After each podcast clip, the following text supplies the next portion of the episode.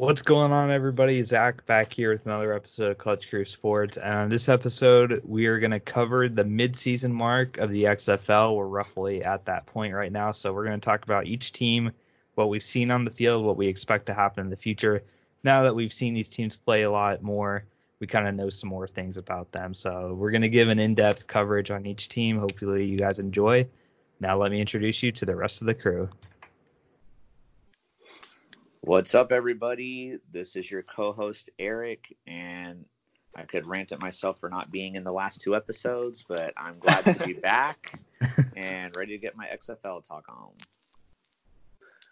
What's up, guys? It's me, Connor, the co-host with the most, and I'm excited to talk about the X F L, and you can lock that the D C Defenders are on a downtrend. Boo!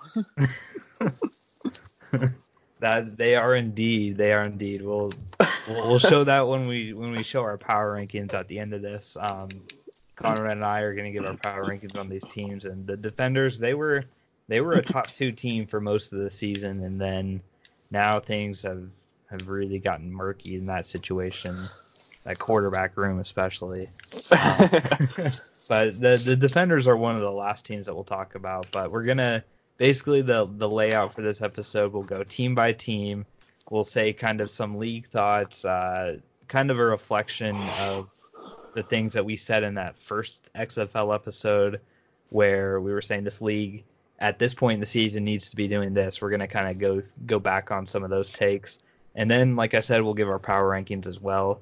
Um, Eric, it's good to have you back on the show, man. It's been yeah, uh, man. It's been a little while. I, I, heard, I heard you in the last episode said it was the Zach and Connor special. I was like, no, I gotta get back. yeah, yeah, man, you're you're just as much a part of this as anybody. So good, good to have you back. Um, so let's start here. Speaking of, uh, speaking yeah. of being just as much as anybody, we should update the viewers on our subscription contest. That we will indeed. That we will indeed. I had my mind all about the X F L. I'd forgotten about that. But, yeah, so basically, if you remember from November, we had a month-long subscriber challenge that we had to do. The winner at the end got to roast the other three podcasters. We all know Eric hit it out of the park with that one. Um, but we're doing it again for March. So five days in for when we're recording this, we've got our updated standings. Eric is in the lead with seventeen. I'm in second with eleven. Connor and Nate have failed to hit the board yet with zero. Um, already, though, we're on a great pace, though. I want to say, guys, this uh, twenty-eight subscribers, the first five days between only two people is on a pretty good pace. So hopefully we, we smash out um, our November totals. Hopefully everybody increases on this amount of subscribers you get. And if you're one of those Uh, fan accounts from Twitter that I've been messaging the past couple days, thank you guys for subscribing. Really means a lot. Uh, we're gonna, if you're new to the channel, basically what we do is we talk sports. We put out two episodes a week on Tuesdays and Fridays, pretty much every week, and they they can vary from anything covering, when we first started the channel, N B A Finals episodes to an N F L division by division episodes, weekly miscellaneous top sports topics, and everything in between. So hopefully you guys can enjoy this as a place where you get some sports news and and enjoy our, our takes on these things. Um, Eric, you have anything to say about your subscribers that you've gotten? Yeah, uh, most of the people, uh, most of my seventeen subscribers I've gotten so far have been other people that have YouTube channels, most of them in the gaming department. So if you're a gamer and you've tuned into this, we do also play a lot of games and stream on Twitch and things like that. You can, it's twitch dot t v slash clutch crew sports, the same as our podcast name. Uh, we go live. We try to go pro- live probably two or three times a week on average. And so you can catch us on there. We don't always play sports games, but most of the time we do. So we, you know, we like to chat sports in there as well, or talk other video games or whatever. So if you're into that, you can check us out on there as well. Yeah. Um, we'll see. We'll see how it goes. I anticipate winning this challenge this time. Not, I don't want to get, I don't want to get roasted again. So All right. Hey, well, I don't, I don't well, want to get roasted for the first time. So my my goal is to, you know, get more than one, so that way whoever, because I'm not anticipating going to win, but like I'm got to get more than one, so no one can roast me on that. I got to get more than Nate. So yeah. That way, you don't you don't you don't have that as like a material like, oh, you didn't get you got the least amount of subscribers. Like, no, I didn't. Well, somebody's gonna have that, but but in all honesty, if everybody improves on their score, it's good for everybody. So yeah, you know, I I, I want to win, but every time Eric gets more, it, it just makes me feel even more motivated to, to get more, beat him. So it's a healthy competition. Well, I, I have a couple of strategies I've been implementing, and obviously, as you can tell by me being in first place right now, they're working very well. Well, that's okay. I got I gotta you know let y'all win this because I've already beaten you in Jeopardy twice. So. Damn. I'm still holding on to my Madden tournament uh, championship trophy out there in my mind. That that's what I'm holding on to.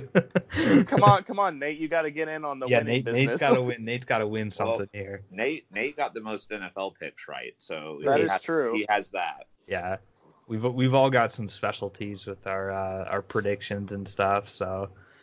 All right, guys, uh, we'll, we'll get into the episode now, finally. um, so the New York Guardians and Saint Louis Battlehawks, these are the two teams we've got on the screen right now.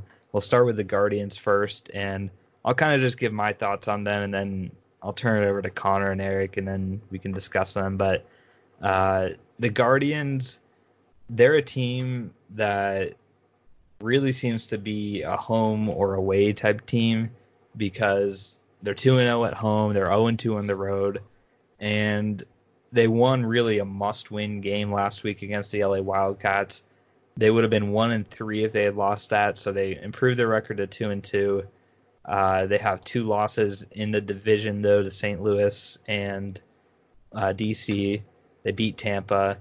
Um, the real thing with this team is they need consistent quarterback play, and we'll see if Luis uh, – I'm not sure if Luis Perez is – the going to be the quarterback now for them or not, but um, it's clear that Matt McGloin is not the answer. Uh, even in the Tampa Bay Vipers game, they didn't win that game because of him. They won it despite of him. Uh, I, I I said this, I think, in a Twitch stream. Uh, no, I, I won't say that story. It's kind of gross, but um, you guys know what I'm talking about. But uh, They're winning. Dis- they're winning despite of Matt McGloin, and I'm not sure if they're gonna go back to him next week or not. I doubt it. Um, we'll see what they've got dialed up, though. I do like their team, though. If it if it wasn't for the quarterback, I would I would like this team. They've got some some it factor going on there, but they're they're an average team right now. I'd say average on both sides of the ball. If they can get the quarterback play better, I think they'll be in a good situation to make the playoffs, but definitely not uh, not the type of team that's going to win this tournament at the end of the season. But what do you guys think about the Guardians?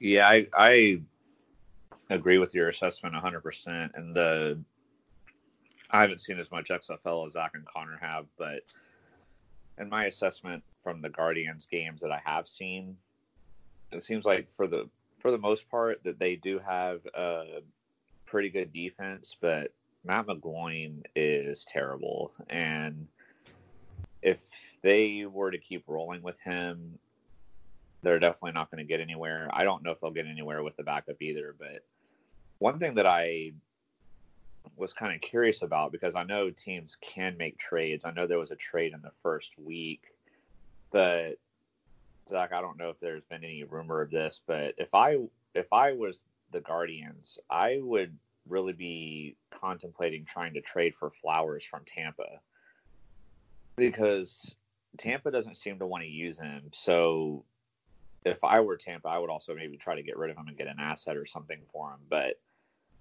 do you think that Flowers would be a good fit in New York? Do you think he could get them to that next level? Because without a good quarterback, you know, like you said, they're definitely not going to get anywhere. But do you think there could be potential for that, or do you think that would work yeah. out? Yeah. Yeah. Um, so from the story that I read uh, last week, when Flowers was gone from the team for personal reasons, but he it was rumored that he requested a trade. I guess it's now official. He's back with the team, but he still wants a trade. Um, but he's looking for Seattle or New York as the his top two destinations, primarily because of quarterback openings at those two spots. You know, you're not going to go to Houston and, and play very much at quarterback. So, yeah, I think that would work out a lot for them. The the real key is, though, is if their coach does get Flowers, he's got to he can't be like what Trestman's been doing and play him five snaps, then take him to the bench, and then he's cold for a whole half, and then ask him to come back on for five snaps. You got to just stick with the quarterback uh, and not get discouraged if it goes three and out, because you're never going to get any sort of momentum if if you keep rotating quarterbacks like that. It's it's hard to do. So I I do think it would be good for Flowers to go there. I think that's some. I think that could really help him out. Um, we'll see if it ends up happening or not, but there have been actually several trades that have happened. So it's not like, not like, uh, fantasy football leagues where no trades happen. There have definitely been some trades going on, but nice. Yeah. So we'll, we'll see. I would prefer if he was to be traded to go to Seattle though. Um, just cause I like Seattle better than New York, but, um, but I'll, I'll support him wherever he goes. All right. Yeah. So that's, uh, I guess that's pretty much all I had to say. Yeah. Connor, what do you, what do you think about the Guardians? Yeah. I mean, you guys pretty much hit on most of the important topics about them, but I think the big key for me about them is I want to see them perform well against a good team, because obviously, you know, their two wins came against the Vipers in week one when the Vipers were all out of shape with Aaron Murray at quarterback.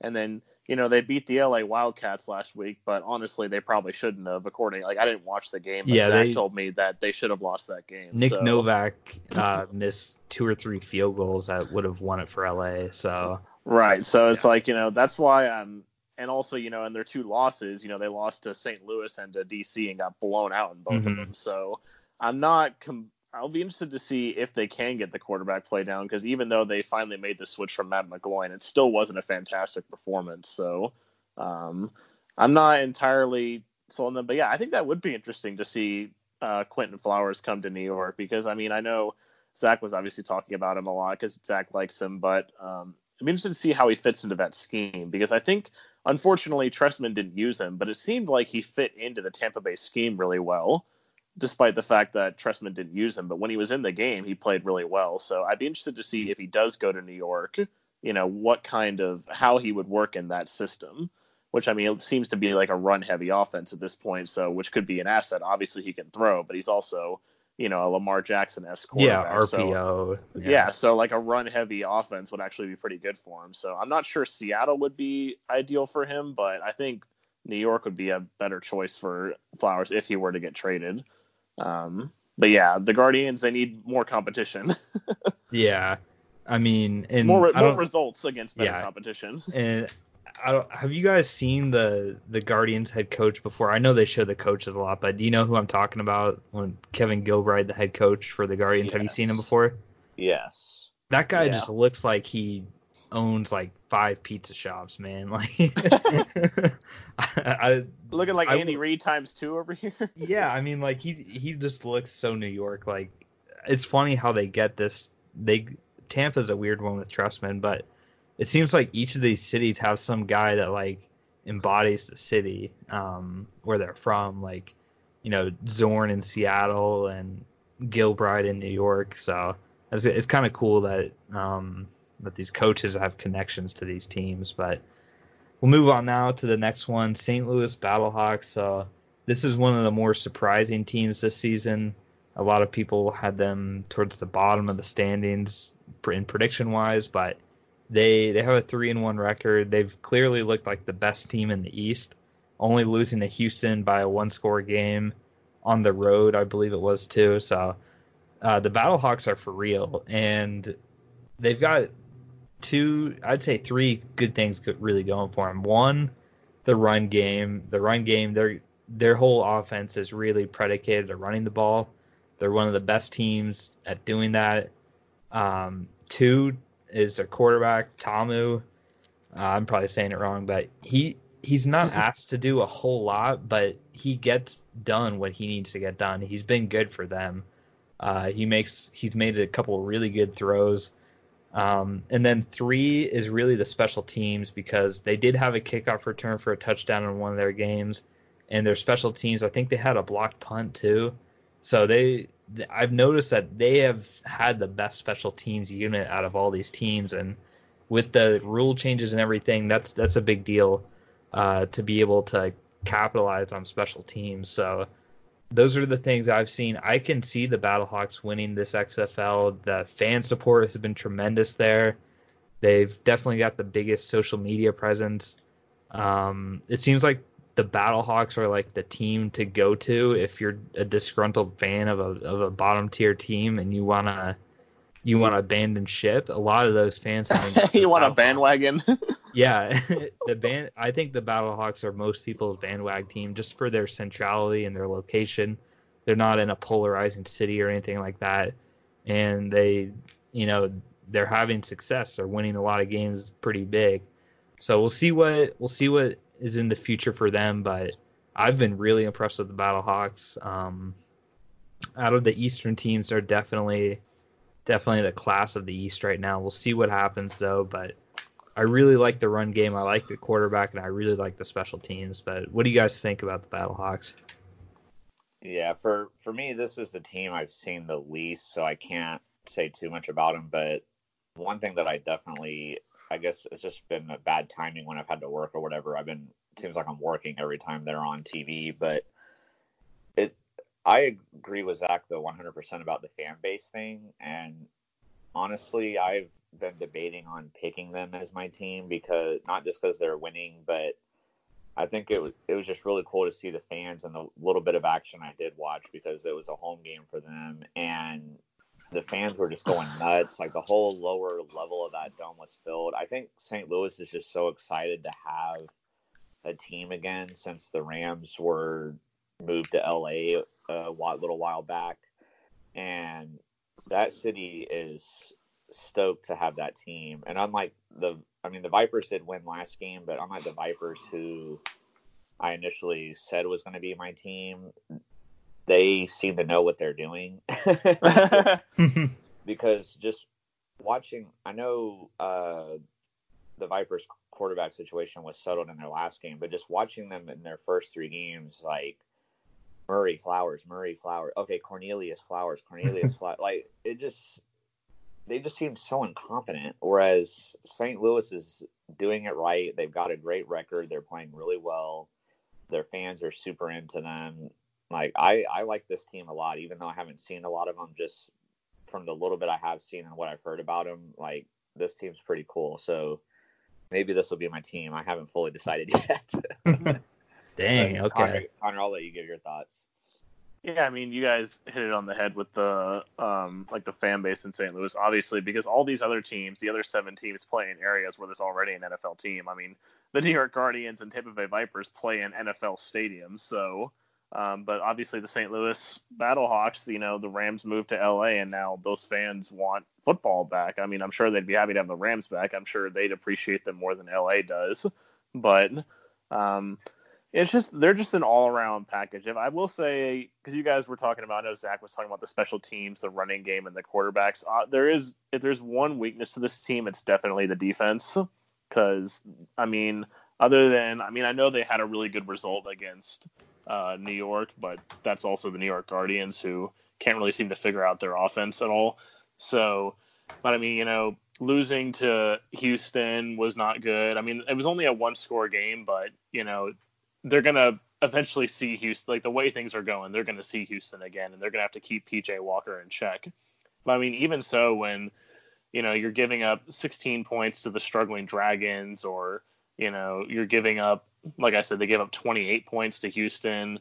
And even when they were playing, they kind of struggled again in that Dallas game when I saw them, like when Dallas didn't have Landry Jones, they were still kind of like, eh, like, I know that they were still figuring things out, but it still didn't look very good. So I think the Battlehawks, if they can get their defense right, then they can definitely challenge Houston for the top spot right now. But Houston, you know, with Houston also doesn't have the greatest defense. We'll get to them later, but their offense is better. So if Saint Louis is going to compete with Houston, they're going to have to get their defense in a better position than it is right now.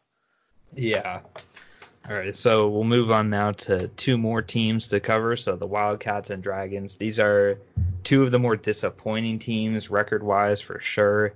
Uh, both teams only have one win, and I'll, we'll start here with the Wildcats first. And first, before I say about the team, but I when I saw this picture of their logo again with the Wildcats in orange on there, like it just looks it just looks so much old-school Buccaneers, like. With the, the curving of the A, like the sword or something like that. Like, I don't know. I, I really see, like, old-school Buccaneers with this this color scheme and everything. But, um, but yeah, so the Wildcats, man, I they're the team that it seems to just defy whatever I think is going to happen with them, because originally I, I got them right. I, I knew they were going to be bad originally, and then they blew out D C at home, which I did not see coming. And then I thought they were going to go and win in New York pretty easily, and they lost. Granted, the, the special teams is bad now, but still, they, they should have – that shouldn't really have been that close, but they, they lost to New York.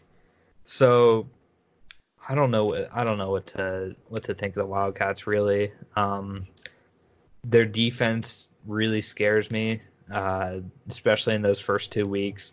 It seems like that third week they started to get it together, but with the way things are shaping out in the West, it's going to be hard for them, I think, to make it. They're going to have to really bank on this Landry Jones injury being a, a big setback for Dallas, but uh, not, this is a team that I haven't seen too much of, but I think most teams when they see L A on their schedule are thinking easy win, um, because they really don't have much of a fan base there. Probably the, the least. The uh, Rams and Chargers already don't, so why would the Wildcats? Yeah, exactly, exactly. So uh, we'll see what happens, though, but I I wasn't a fan of the talent on this team.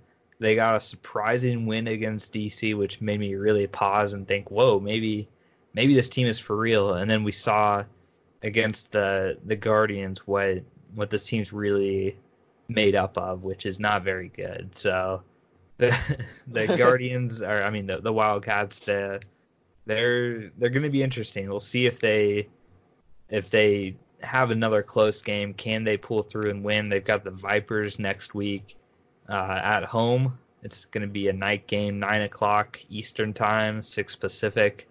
So we'll we'll see what happens with them, but must win games for sure for the Wildcats moving forward.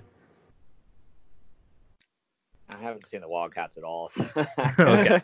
I can't. I can't. I can't add anything. Okay. To them, but I. I but it, to go along with the fan base thing, kind of like I talked about with Saint Louis, though, like I was surprised when the list of teams came out for the X F L before the season started that L A was getting a team with them already struggling with the Rams and Chargers fan bases in the N F L. I, I was kind of surprised by that, but so I guess it's not working out too well so far right now for them.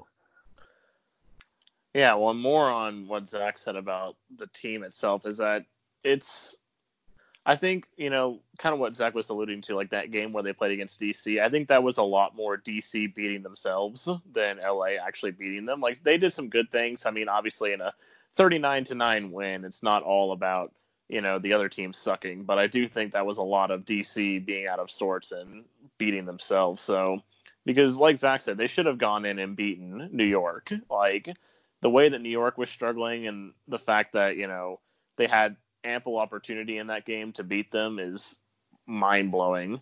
And I will say if there's one thing that I think that L A has an advantage on, if he can get right, is their quarterback, what is his name, Joe Johnson, I think, is it? I think Josh Johnson. Or Josh Johnson. Yeah. Josh Johnson, he's a thirty-three-year-old. Like, he's yeah. a veteran quarterback. So, like, if there's one thing that they have an advantage at if he can get right is that he's going to be the least likely quarterback to crack under pressure. Like a lot of these quarterbacks in this league, like Cardale Jones or, um, you know, Cornelius in Tampa or Ta'amu in Saint Louis, like they're young quarterbacks that, you know, given big situations, you don't know exactly what they're going to do. Like who knows if they're going to panic or not, but I don't see Josh Johnson panicking at all. Like he might not play up to the level that some of these other quarterbacks will, but he's not going to panic. So, that's one thing I'll give L A, but that's probably about it. I mean, you know, obviously their offense can put up points like they when they played against Houston and when they played against um, Uh, who did they play in the first week? I can't remember who they the other game against, was against. But yeah, was it? Uh, I think was it was C- Houston in the first week. Well, that's what I said, Houston, and then I think it was Seattle the second week. I think that they played. Because I think that's Seattle's one win on the year was maybe. When they beat L A. Saint Um, Louis, maybe. Uh, let me see. Let me see. Oh, oh, Dallas. It was Seattle. Dallas. Yes, it was, yeah, Seattle it, beat Tampa. Yeah, it was Dallas. That's right. Yeah, Dallas. So, but it's like in those games, like they certainly have no shortage of offense, but you know it's the defense that's the biggest problem for the L A Wildcats, and this is a problem for a lot of teams. But you know, they're another team, like obviously not nearly as uh, dire as Saint Louis, but they need to get their defense right because you can't be giving up, even if you're putting up eighteen, nineteen, you know, twenty points a game. If you're giving up twenty-five or thirty plus, then you're never going to win. So, um, so other than the quarterback situation, I don't really see a big thing for them other than, you know, that's and like Zach, Zach and Eric hit on the fan base is just awful in L A. I don't know why they're even a team there, but, um, and they've got terrible uniforms and a terrible logo. So everything bad for L A. All right, so we'll move on now to Seattle. So this is the team that I've seen the least of, really. But I will say for Seattle, um, I did watch at the end of their last game. They were trying to mount a comeback, and it was kind of funny when they scored a touchdown, and then they went. They the coach was like, "Go for three," but it was a situation where it three didn't make any sense. Like they would have like one going for one made the most sense to be. If if they went for one, they could have kicked a field goal and taken the and tied it. If they had gone for two, it, it would have been a field goal to win. But three, you're on, when you're down one, it really doesn't matter that much being down two versus down one. So they went for three and didn't get it. And then they interviewed him, and he was like, at first he was like, yeah, we're we're trying to win this game. We're we're not we're trying to play to win, not to not to lose. And then they were like, yeah, but you'd only have been down two versus one or something like that. They said the they exposed the logic, and then he was like, he was well, trying to yeah, use your excuse, right. Zach.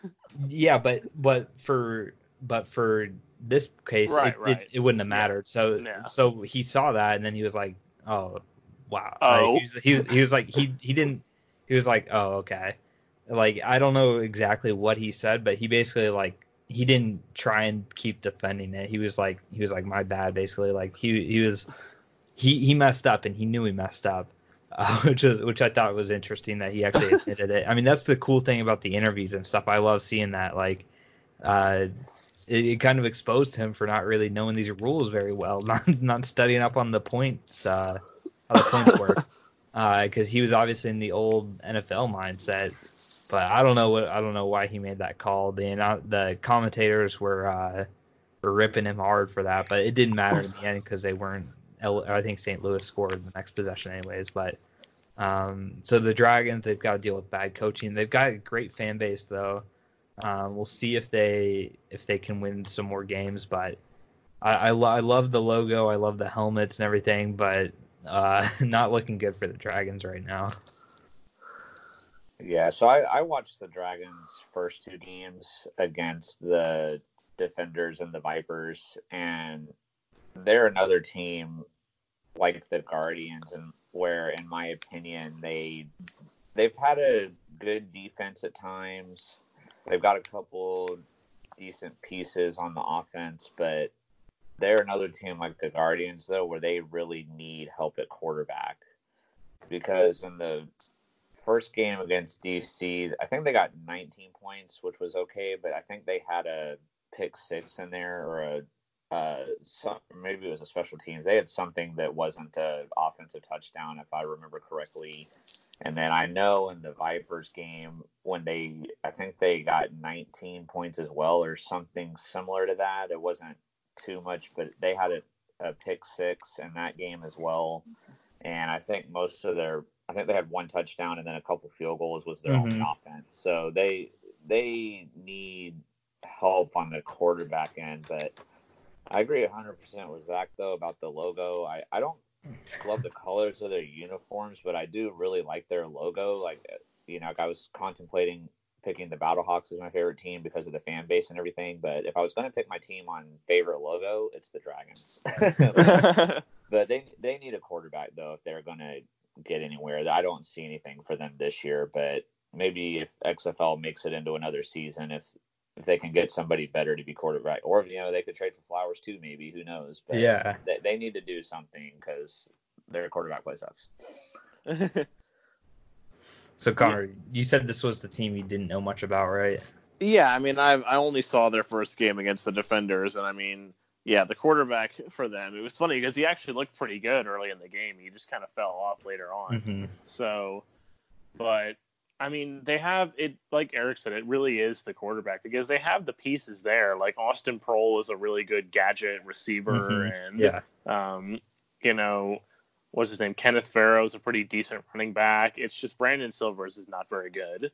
So they need to find a new quarterback. And obviously, I totally agree with uh, Eric on they have the coolest logo. I thought that was pretty neat, except mm-hmm. they, uh, their home uniforms could use some work. That green and turquoise is kind of weird. But, uh, yeah, not too many thoughts on the Dragons, but I agree. They're they're probably not going anywhere this year. Um, but we'll see. Maybe next season. Yeah.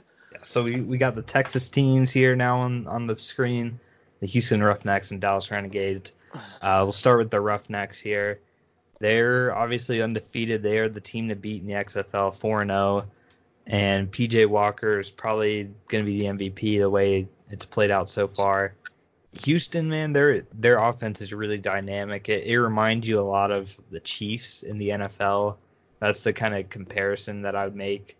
Uh, the Roughnecks to the Chiefs. Now their defense is is susceptible, which makes another good comparison to the Chiefs. But uh, they this is truly they're taking the approach that we got to throw it as much as we can and use P J Walker's scrambling ability because he he's a good runner. Uh, in the Vipers game, somehow he caught or he he dropped a snap and it went backwards and everything. And he just picked it up and ran in for a touchdown. It was I'd never seen anything like it. Um, they everything just seems to be going right for the Roughnecks right now. It just seems like uh, what's that noise? I don't know. Oh, okay. Not, it's not me. Okay, I don't know. um, but yeah, the the Roughnecks. It just seems everything's going right for them, and they took care of of their toughest test in the West, which would have been Dallas last week. So. We'll see. We'll see how the rest plays out for them, but I do not see them falling off like D C is falling off. I think they've got a better quarterback. He's he hasn't shown really any any bad signs. The defense is where the questions lie with Houston, but we'll see. I it's just hard to envision a team outscoring Houston with the way their offense is. Um, the obviously anything can happen because they could. They could miss their two-point conversions and stuff, and then if a team starts making those, then then they can close the gap. So they've had some close games, but we'll we'll see we'll see if they can get beat. I think they will eventually, but they are definitely the team to beat right now. Eric, what do you think about the closest city to you, to the Houston yeah. Roughneck team? Well, ironically enough, Houston and Dallas are both in my state that I live in, but I really haven't seen a ton of either of these two teams. You would think I have. There was a lot of questions going into it. Would I be a Houston or Dallas fan? But Houston definitely not because they have the Texans in the N F L, who's rivals with the Jags. So and the old not. the old Oilers logo yeah, too. Yeah, the old like screwed up Oilers looking yeah. logo. I also think I also think the Roughnecks have the worst name out of the eight teams. but, but anyway, uh, but yeah, it's it's going to be interesting because.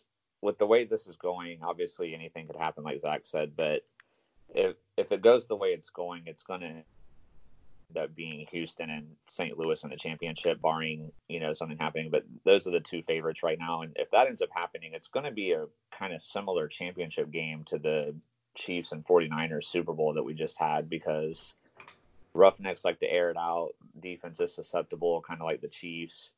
Of course, the Battlehawks defense isn't as good. You know, in this league compared to like how the 49ers are in the N F L, obviously, but but they like to run the ball, you know, grind it out, chew clock and stuff like that. So if if the Roughnecks and the Battlehawks end up in the championship game, I think that would be really interesting. But but one of my one of my biggest complaints about the X F L has been the overall lackluster of the quarterback play. And that was my initial thought in week one, and it hasn't changed now. But Houston's quarterback's been like the one bright spot for quarterbacks in the X F L. He's definitely number one in the M V P race right now. He's playing really well. It would be interesting too to see if after this season, if he gets a shot to get back into the N F L. I'd be curious about that. But well, here's the thing though, is he, I think for him to have, to leave the X F L, he'd have to be an N F L starter, because I think it, being a backup X F L quarterback or being a starting X F L quarterback is better than being a backup N F L quarterback. But well, it depends. I mean, it depends on the money. I mean, because backup quarterbacks can get two, you know, two, three, four million a year. You know what I mean? Whereas I, I highly doubt he's making that in the X F L. So it would be up to him. But it would be interesting to see though if an N F L team would even give him a look after this. You know what I mean? It's going to be interesting. But but yeah, Houston's definitely the favorites for sure. Connor, what do you think? Yeah, I mean, and they've been, honestly, quite a big surprise, actually, because I remember when the season starting odds came out, Houston was actually in the lower half of that. It was like Dallas, Tampa, D C, and Saint Louis were, like, you know, projected to be the best teams. And then Houston was kind of like fifth or sixth. Like, they were still ahead of, I think it was like New York and uh, Seattle, but like them and L A were kind of like right there in the middle. So Houston's definitely been a big surprise for me, being four and oh right now. And like you guys said, P J Walker is, you know, the clear M V P front runner right now. And I will say one thing about like these two Houston, these two Texas teams, it does create a really good rivalry in the X F L, because obviously, mm-hmm. you know, so being only eight teams, there's not going to be a whole lot of in-state rivals, but you have two in-state rivals here. So, and they really did put on a show last week. I mean, that game was, even after Landry Jones went out of that game, Dallas still had a yeah. chance to win that game. And, you know, if Houston had made a couple more mistakes, then Dallas was going to be right there to take it. So, um, and the fans showed up big time for that game. You know, not just Dallas fans, but Houston fans made the two or three hour drive over to Dallas to watch that game. And and uh, the other thing about Houston, like we were talking about, we've been talking about logos and uniforms. In my opinion, you know, maybe tied with L A for worst logo and then worst uniforms for sure. Especially their home uniforms are just god awful. That mix of red and like sort of off blue and gray is just so. But yeah, I mean, and well, it, right, you said it'd be interesting to see between them if it is like them and Saint Louis, but you definitely can't count out count out the Renegades yet. The Renegades gave them a fight, so.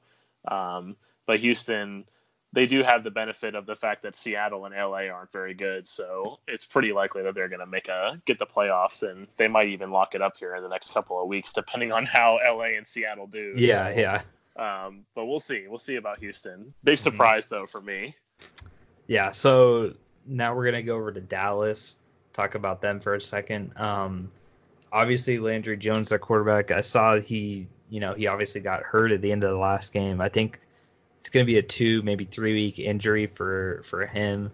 So with this being only a ten-game season, that's a lot more significant than a typical N F L two-game injury would be, because every game has so much more importance in it, and they're already two and two as a record. Now they have faced some, some tougher competition, so they've had to play Saint Louis. They've already had to play Houston.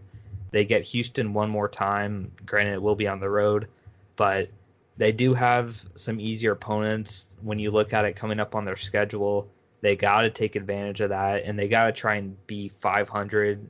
I'd say at they've got to try and be five hundred without Landry Jones, because if they don't, if they lose all their games without Landry Jones, it's going to be hard to come back. You know, I don't know.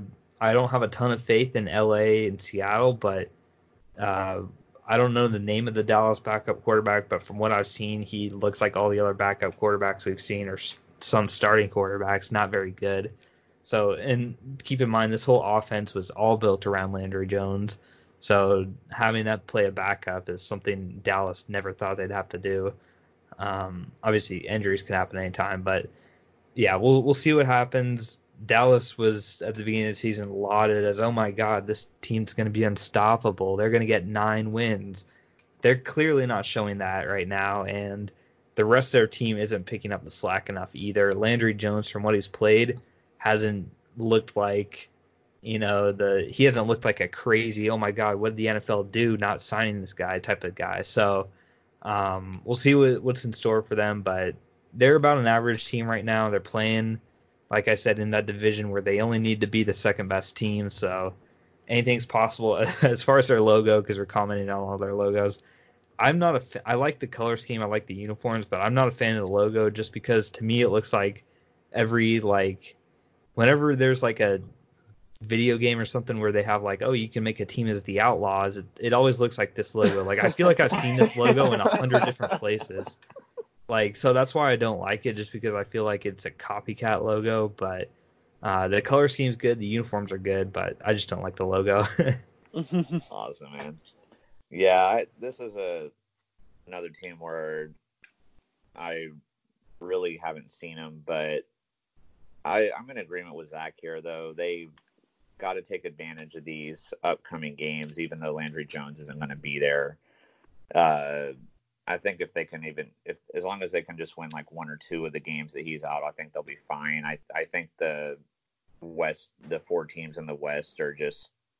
Oh, I mean, obviously Houston's really good, but aside from Houston, none of the other three teams really stand out as good competition or anything. So I still think Dallas will make the playoffs, especially since they should get Landry Jones back. But at the same time, I, I'm in agreement with Zach that Landry Jones hasn't looked like what he you know, thought he was what everybody thought he was going to be. You know, I think he was the number one pick, right, when they did yep. the draft or whatever. Mm-hmm. Yeah, so he was, you know, he was expected to come in and light it up. I remember uh, Connor and I did a DraftKings and the first week that he debuted, and he really was lackluster. I mean, he he just hasn't been putting up big numbers or anything. He's not really been that spectacular, so. N F L, you know, I guess Connor's probably not too bummed about him not being on the Steelers anymore. He's obviously he's obviously not destined to be Big Ben. Injury prone too. Yeah, yeah, that's yeah. So he's he's got a lot going against him right now, but I think Dallas does get in the playoffs as the number two seed in the West, but I it'll probably be a you know exit from Houston in, in my. You know, anything okay. could happen, but that's right. That's yeah, why I yeah. see it for them. Well, I think the key for Dallas is going to be Landry Jones just has to make better decisions, because they were seeing how, like, you know, they were showing his stats through the first, you know, three games that he played, and how even though he was putting up good, like, yards and touchdowns, he kind of had that Jameis Winston syndrome where he was also mm-hmm. throwing a bunch of interceptions at the same time. So, and the Dallas Renegades, like, they have a fairly decent team around them. I mean, their offense, Cameron Artis-Payne is looking like, you know, the second best running back in the league right now, if they can just get him the ball more. And their defense has been top notch. I think their defense is definitely up there, like them, and the Vipers definitely have two of the best defenses in the league. And so, the, but the Renegades just have to, they have to get it together when it comes to the quarterback position, because is Landry Jones the guy? Like, you know, he's been looking okay, but should you start, you know, since he's so injury prone and everything, should you start investing more time in maybe your other, your backup players? I mean, I know, I'm guessing that barring anything interesting, uh, what's his name? Something Nelson, P, P J Nelson. Oh, yeah, yeah. For Phillip Nelson. I think he's yeah. going to be starting regardless. So we'll see how that goes.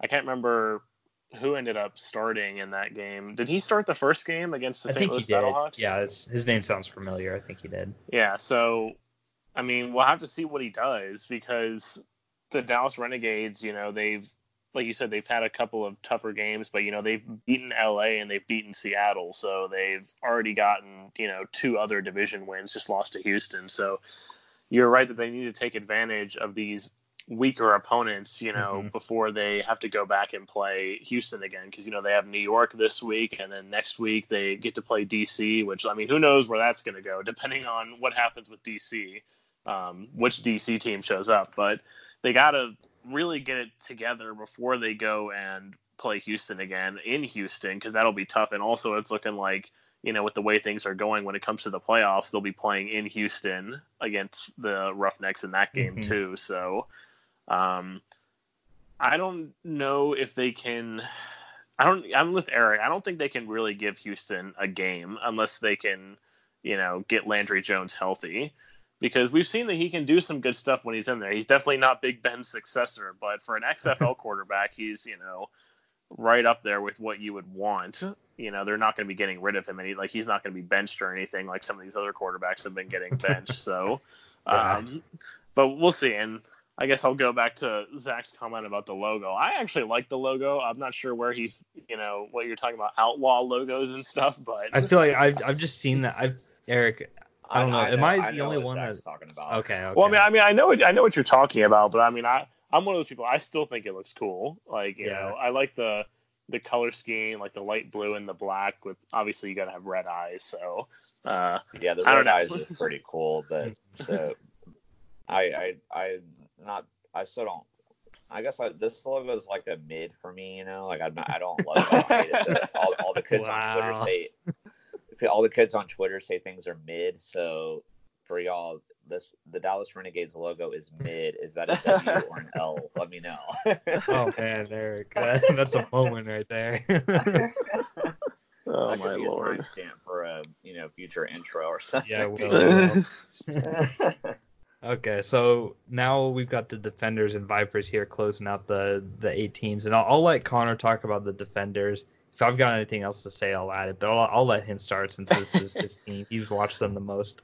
Yeah, boy, oh boy, what's going on with the D C Defenders? I mean, especially after the first week, they were, you know, obviously Houston was looking good, but D C was looking even better after the first two weeks. You know, they had a big win against Seattle. Obviously, Seattle had some moments in that game, but then they went and blew out the Guardians, and everyone expected them to go into L A and do the same thing to the Wildcats, and then all of a sudden, the wheels just fell off. I, nobody really knows what happened. Now there's even talk that Cardale Jones might get benched, which, I mean, we're talking, you know, the past four weeks we've talked about how P J Walker is the clear front-runner for the M V P, but even though he might have been the front-runner back in those first two weeks, they were also talking about Cardale Jones being up there as the M V P.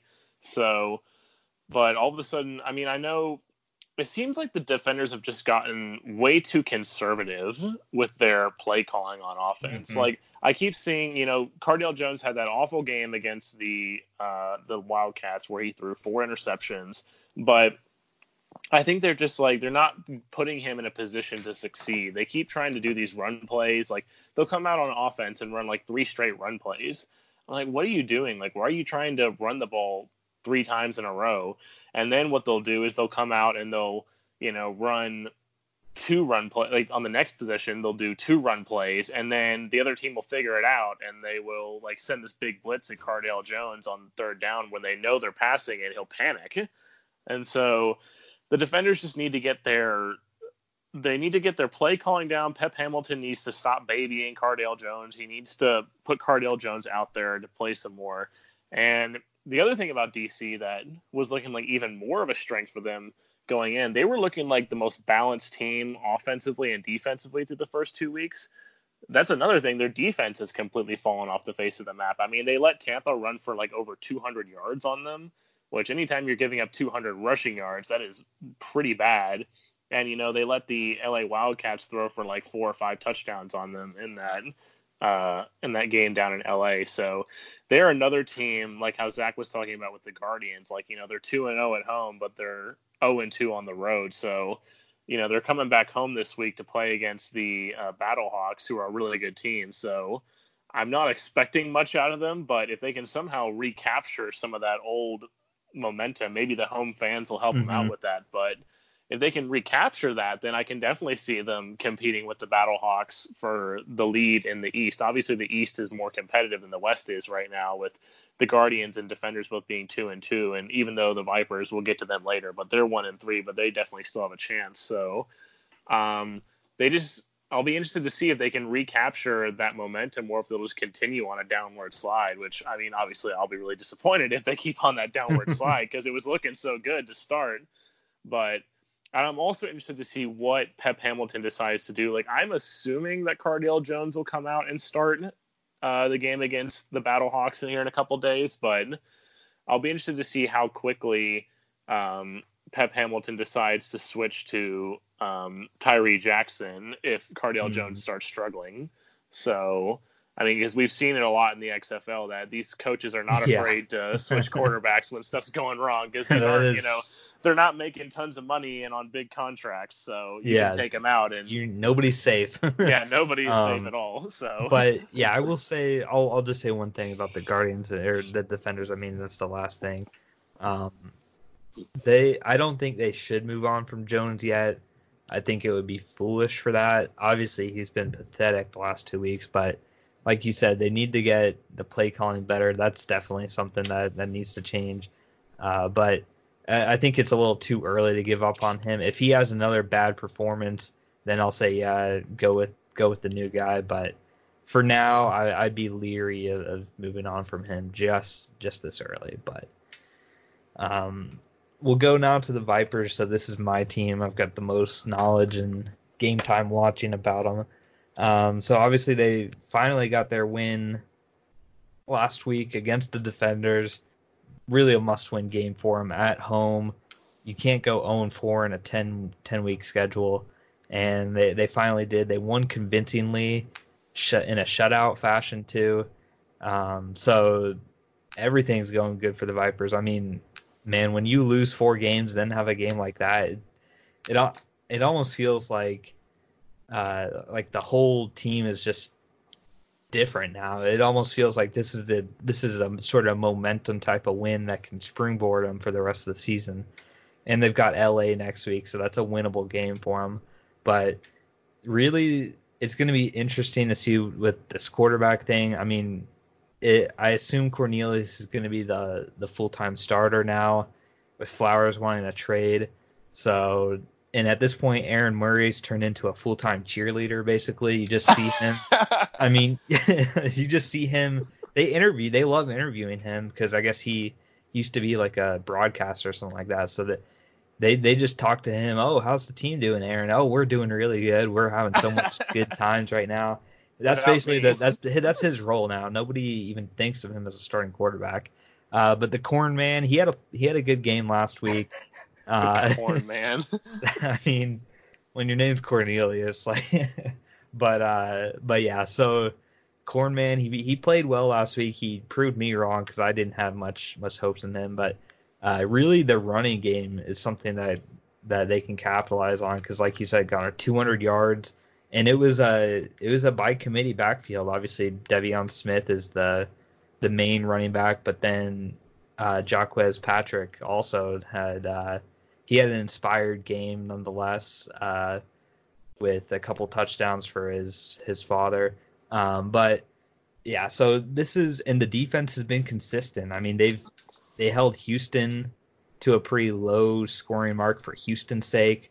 So this is going to be something I'm I'm excited. They have weapons on offense. I mean, Goolsby, he he's their backup tight end to Truesdale, who is out, but he scored a touchdown for him. Dan Williams. Seems like nobody can tackle him, but he moves five miles an hour. But nobody nobody can tackle him, so that that's good. That's that's what you need. He's a big physical guy. Um, so the offense is good.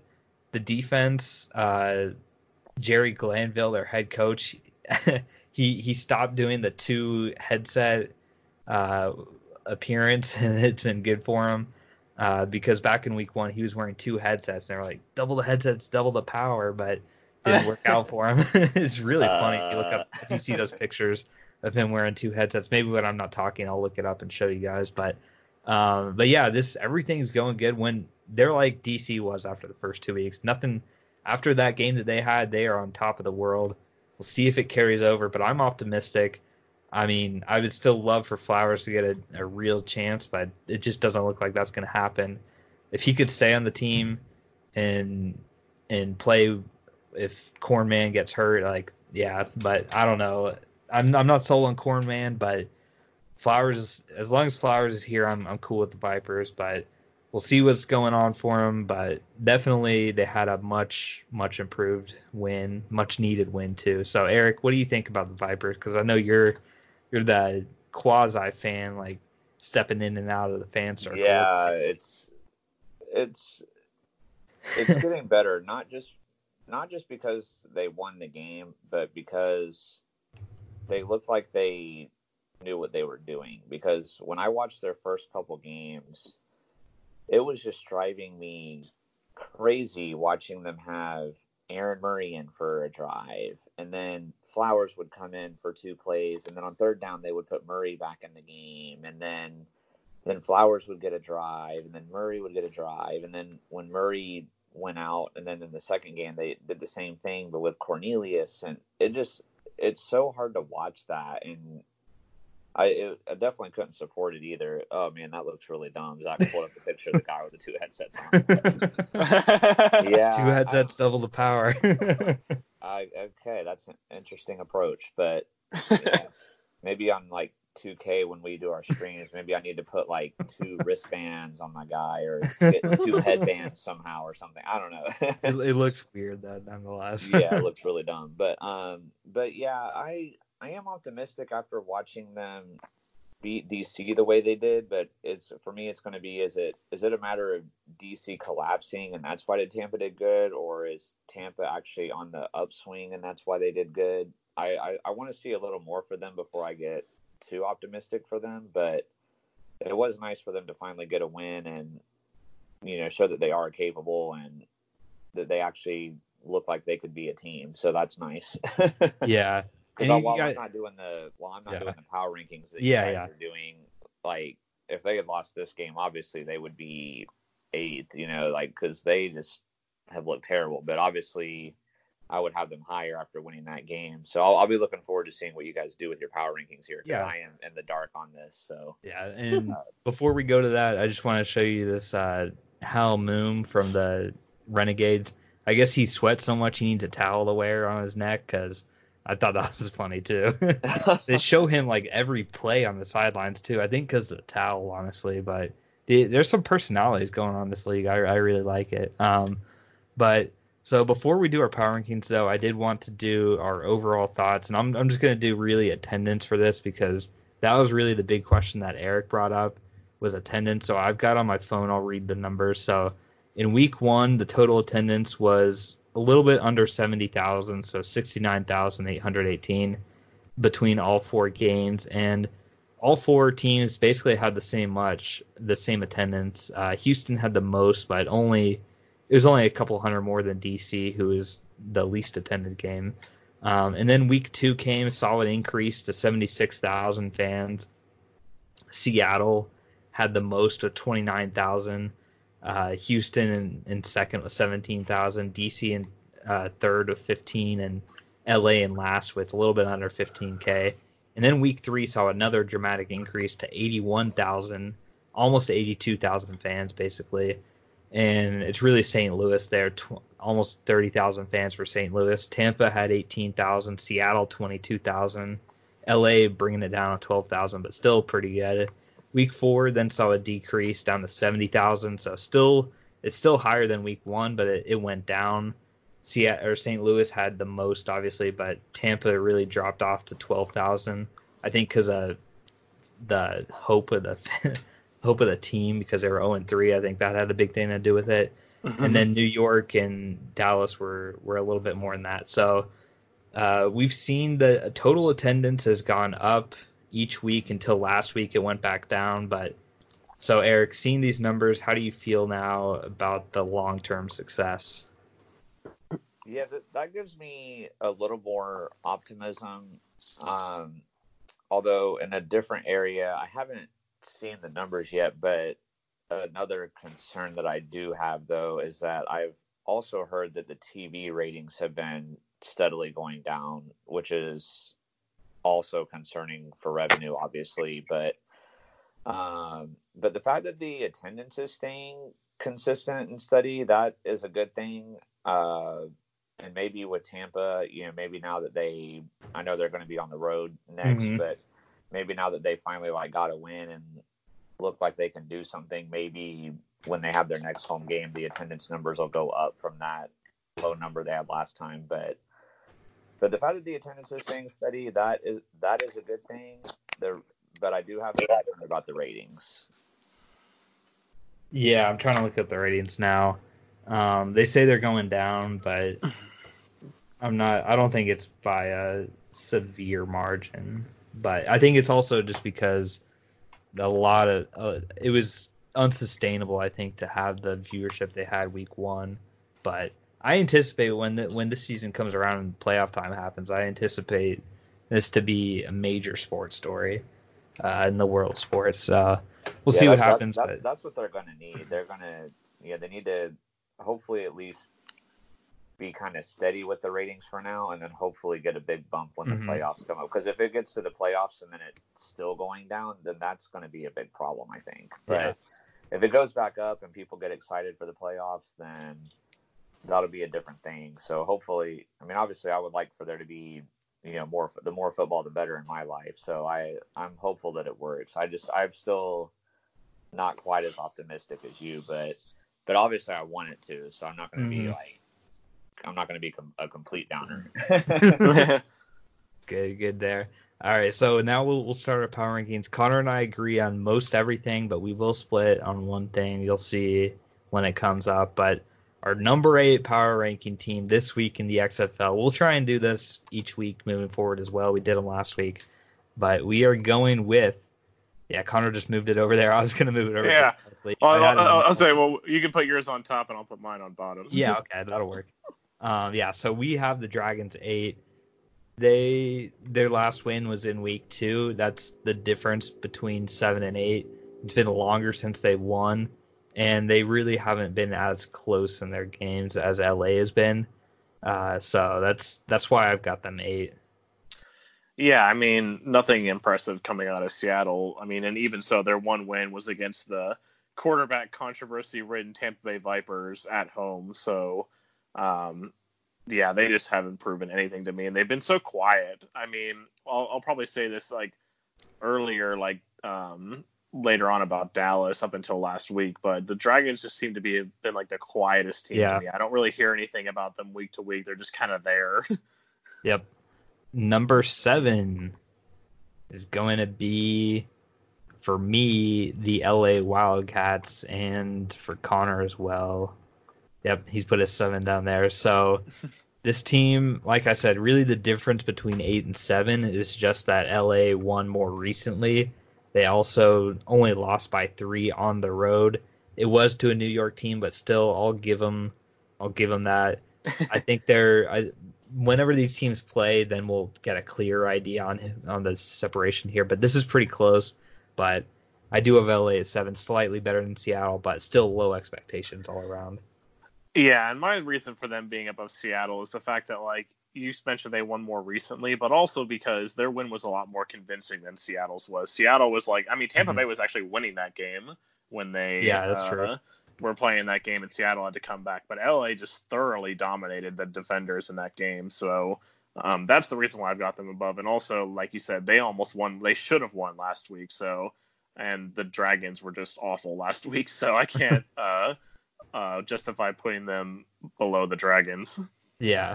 So now our number six team. This is we're going to be a little bit different here, but my number six team is going to be the D C Defenders, and really just because of how bad they've looked these last two weeks, they've the last two weeks they've looked like the worst team in the league.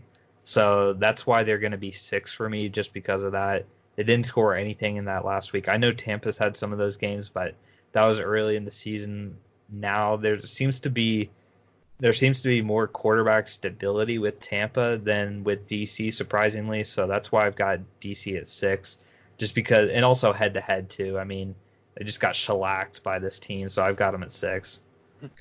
Yeah, so I'm gonna actually have the Tampa Bay Vipers at six right here. Um, I know it's so this like.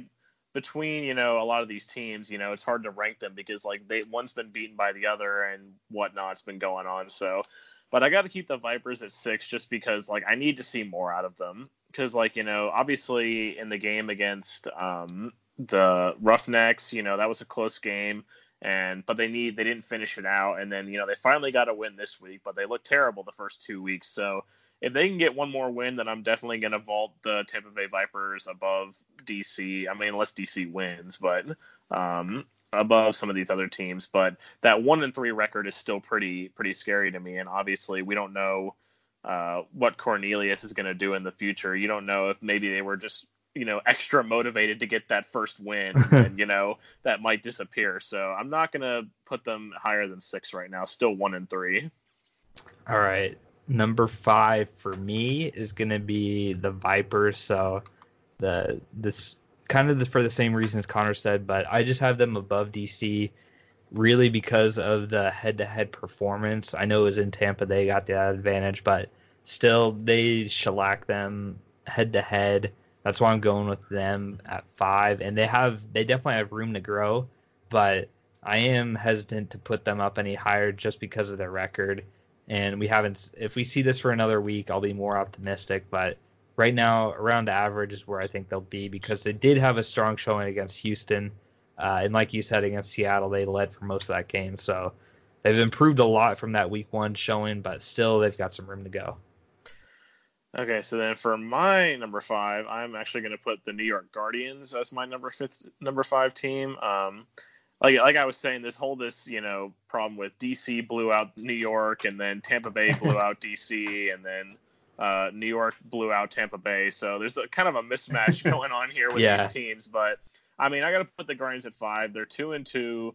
I didn't want to put them above D C. Like I, I contemplated putting them above D C, but considering the fact that they probably should have lost that game to L A is why I'm not going to put them above D C, because, you know, they probably should be one and three instead of two and two right now. Um, L A, if we will say, L A definitely took the biggest dip this week in my power rankings. Like I had them at number five. I was ready to put them up at number three, actually, if they had beaten New York, if, because of Dallas Um, not winning that game, and also the injury to Landry Jones. So I was willing, ready to put L A up to number three if they had won that game, but they fall to seven because of the loss to New York. And I mean, seeing, hopefully, you know, we'll see what happens with New York. I don't really know yet. We got to see how the quarterback situation rolls out, but I'm going to stick them kind of right in the middle right now. Two and two, five hundred, you know, embarrassing wins, but also some pretty, you know, one really good looking win over Tampa Bay that first week. So uh, we'll see. Yeah.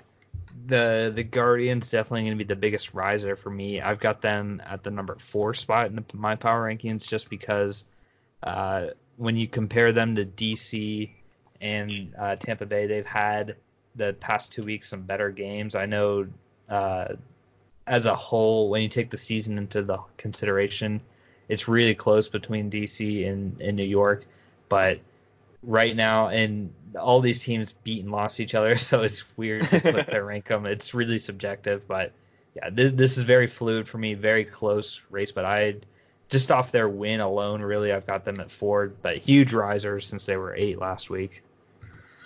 Yeah, so then number four, continuing with the theme, uh, I got the D C Defenders at number four.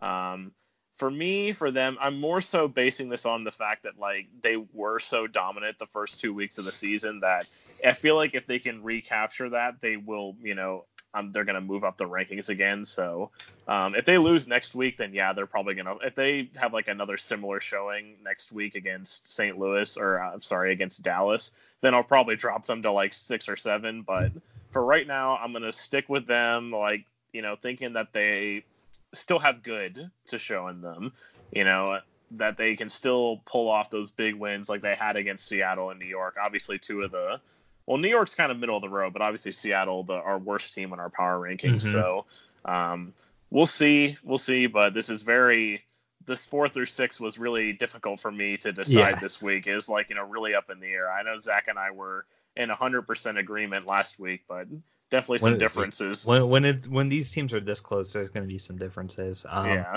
And so with number three, though, we get back on the same track with going with the Dallas Renegades. And honestly, this is a week three for me. When you think, oh, they're the third best team. Are they, though? I mean, it's just because the rest of the teams are bad. Like, it, this could really change. Um, but the gap between two and three is huge here. That's really what I want to emphasize. But uh, more consistent, better overall than all those teams we've said before. So that's why they're three. Yeah, this really pained me to put them at three when I was thinking about it. Because I was like, well, first of all, the injury to Landry Jones. You yeah. Because I, I wasn't going to dip them too hard for losing to Houston, because obviously Houston's like looking like the top team right now. But um, yeah, just seeing, like, you know, it's like, man, like, D C lost, so I had to put them there, and L A lost, so, like, now I got to move New York up. It was like, man, I can't believe I'm actually saying, because I remember I, last week in the Power Rings, I was saying when D C was number four at two and one, I was saying they were probably the quietest two and one in the league. Like, you know, they weren't yeah, really yeah. that spectacular. And now they're at number three, moving up, even though they lost. So, um, yeah, I don't know. They're, I, it's very close between three through six, but this was the easiest one out of the three for six for me, just because their loss came to Houston and not to, you know, someone yep. like L A or Seattle. So for sure, for sure. So going to number two now, I've got the Saint Louis Battlehawks here for number two, and it's it's pretty close, honestly, between them and Houston, because they only have one loss. The loss was to Houston, though, so that's why, obviously, you got an undefeated. You got a team with one loss that lost that undefeated. It's pretty self-explanatory, but they, uh, I would not be surprised if, if Saint Louis went on a run and Houston slipped up. So, but right now I've got them at two, uh, but but clear and clear in a way better than Dallas. Yeah, there's definitely a huge gap between one and two, and you know three through eight. So the Saint Louis Battlehawks, I mean, they, for me, I'm interested to see, because I don't think. The difference between them and Houston is that Saint Louis has yet to have a really close call when it comes to a game, because obviously, you know, there was some controversial officiating and all that stuff going on in the game against Tampa Bay mm-hmm. for Houston, but the Battlehawks haven't had that yet. You know, they had that loss to uh, Houston earlier in the season, but that was a really close game. Whereas Houston, like, they had a close call against Tampa Bay, and Dallas was still in the game last week, whereas Saint Louis, they pretty much dominated Seattle, they yeah. dominated New York, and they dominated Dallas the first time. So, I mean, I wouldn't be shocked to think, because next week, you know, Houston's playing Seattle, a pretty bad team. If Saint Louis comes out and dominates D C, mm-hmm. especially at D C, I wouldn't be beyond putting Saint Louis above Houston, yeah. actually, even though Houston would still be undefeated, assuming they beat Seattle. So it's very, it's getting closer. It but is. Last, it, it wasn't as close last week, but this week uh, Saint Louis definitely closed the gap on Houston. It did, it did. Now going, obviously, number one, the undefeated team, Houston. Uh, the the the real key for them. I mean, they're they're pretty much a lock to make the playoffs at this point, but. It's really the defense that's concerning to me. I want to see more out of their defense, and if I can, then it's really going to solidify them at number one. But you're right, the Houston, they, they really need to beat up on Seattle. I don't know if it's a home game for them or not, but yeah, it is. Okay, then they yeah they, they need to win easily in this game, considering uh, how teams have beaten Seattle and everything else. So Houston needs to they need to really put a strong out in to, to keep this one seed. Yeah, we can't have another, like, you know, thirty controversial. thirty, another, yeah. yeah, another thirty-four to twenty-seven, like, maybe possibly should have lost game to, you know, the worst team in the league, you know, between them and L A, the, mm-hmm. one of the worst teams. So, especially a division game, like, that's a big thing, especially, you know, when we're talking about, you said Houston's running away with the playoffs. You know, if they have a bad outing against Seattle, I'm going to have a hard time believing that they can beat somebody like Saint Louis, or maybe even beat Dallas again when Dallas is at full strength, because, you know, when Dallas was trying to make that comeback, they didn't have their quarterback. So um, it's they're definitely on shaky ground right now. They I wouldn't have said that a couple of weeks ago, but this week they're really starting to get on shaky ground. Yep. But they still are the number one team. Oh, so yeah. No, no, they're, the... they're definitely still number one. yeah. there's no there's no decision between them and Saint Yeah. Louis as to who's number one right now. Roughneck, Roughnecks fans, don't don't go throwing knives at us. We put you at number one. we said um, you were uh, you, you we said you were unanimous number one. Yes, too, yes, so. definitely. So uh, we we still want to see more, though. So like we do with all these teams, but that that's our power rankings after. Uh, After week four in the X F L, we'll we'll come back next Friday, give our week five power rankings. But uh, it, was, it was a pleasure doing this episode with you guys. Thank you, uh, thank you, Eric, for being back. And yeah, man, I was it, was it was good. I was missing it, man. I was yeah. Like, I gotta get back in there. yeah. All right, guys. Thank you for listening. Take care and peace out. Bye. Peace and Renegades fans. Don't be too mad at me if you're upset with me for saying your logo is mid. Peace.